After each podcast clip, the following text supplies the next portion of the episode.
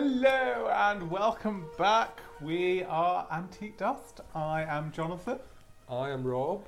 and together we are doing a special edition of the Box of Delights. We have just watched episode 5 Beware of Yesterday. Yes, we Uh, have. Um, the special effects seem to go have gone a bit Pete Tong on this. How do you mean? Well, episode one special effects were very very good, mm-hmm. and there were some very good ones in episode two. Episode five felt like they'd run out of money. Um, I, th- I think you have to be careful though, not to, n- not to view something made in 1984 with Yeah, the expectations of someone in 2019. Really. yeah. It still has its charms, so which is very, very, so very good. The story is rollicking along. Um, Abner is the bad guy. He is being is being double crossed. Uh, he is double crossing, so there's lots of intrigue and what have you. He seems to have kidnapped most of the clergy, thinking that they've got the box of delights.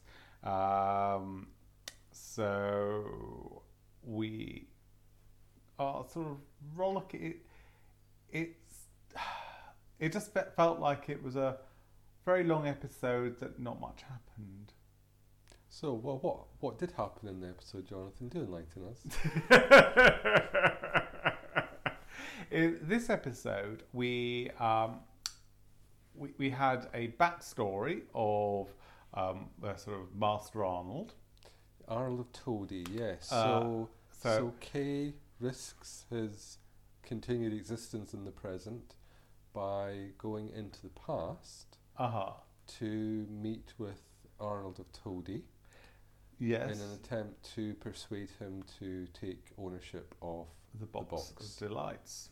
Um, and he's just seemed a little bit reluctant. reluctant. He seemed very reluctant to do so. We met some Roman soldiers that.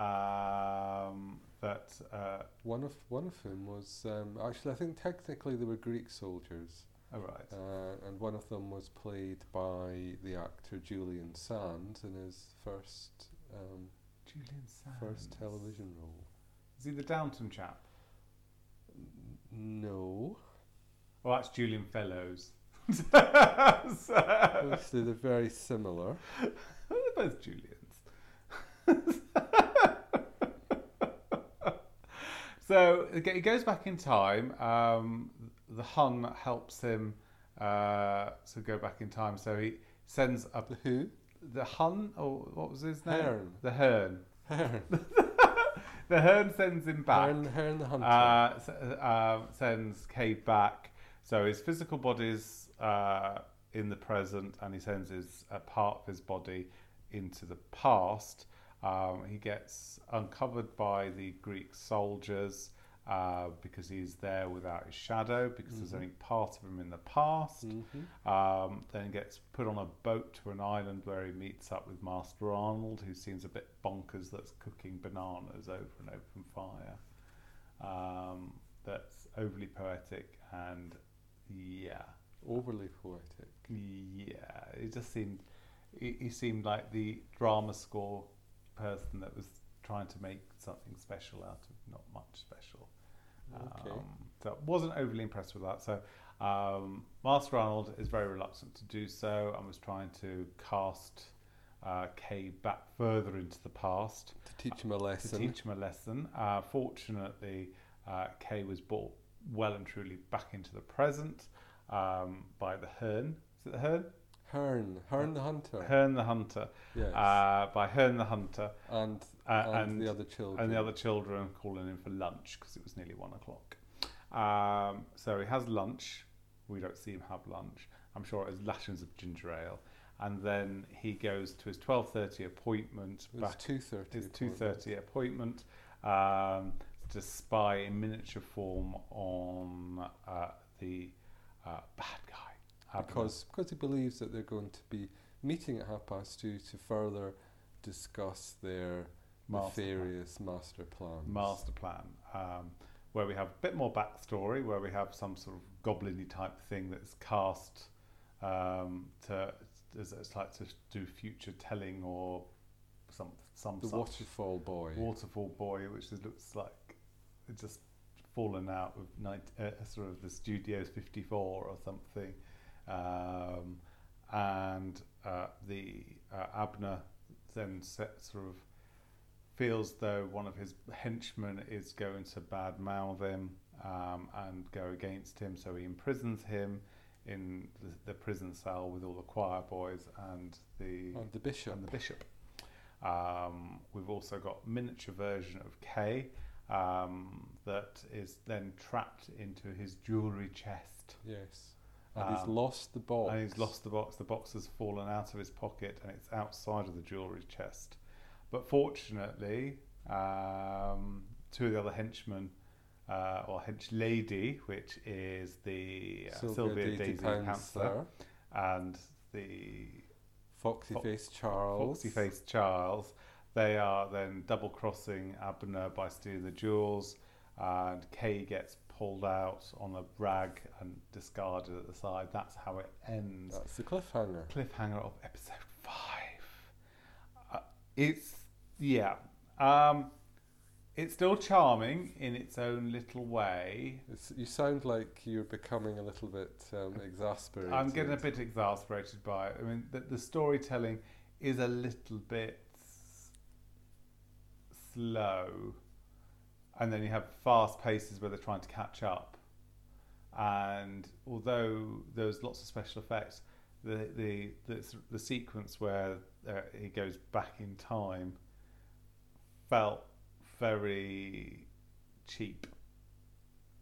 Okay, you, I take it you didn't get the connection with the pop-up book that. Um, I did get the connection with the pop-up book that they were, they were doing, so going through time and space Yeah. and that sort of thing. However, I just felt it could have been done a little bit better because they did have, they, but then again, they might have spent all the budget on the first episode, which was very, very charming. and the helicopters. Don't forget there was a few helicopter shots. Yes. So, so obviously they, they probably bought a helicopter uh, so way back when. So, but overall, it's sort of the, the story is being told. We're coming, we're motioning up to the conclusion, but it does feel as though some of these episodes they've tapped on a little, a really good amount of content, and then sort of slowed it down to pad it out to then speed it up a little bit to bring it back on track because of budgetary cons- constraints Yeah. potentially. I have to say that it's, it feels a little bit like there's just a little bit too many episodes.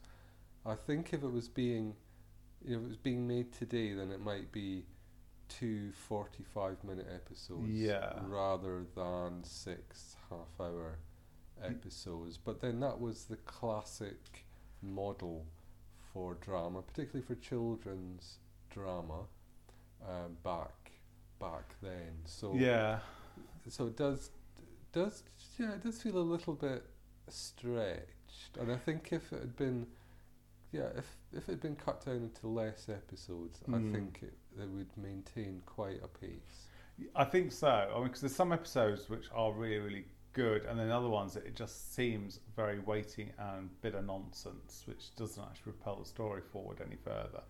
Um, and I think maybe that BBC, when they revisited and repeated it, um, they did it in three 50 minute episodes.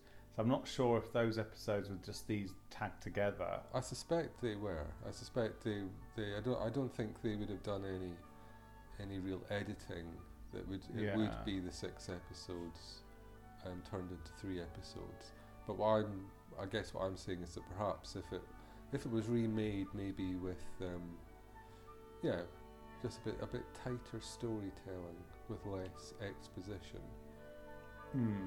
Yeah.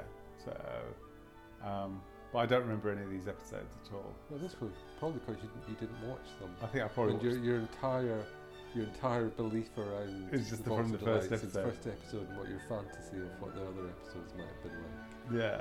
So and now you find out we're finding out. So we are coming up to episode six. So if you stayed with us this long, great, well done.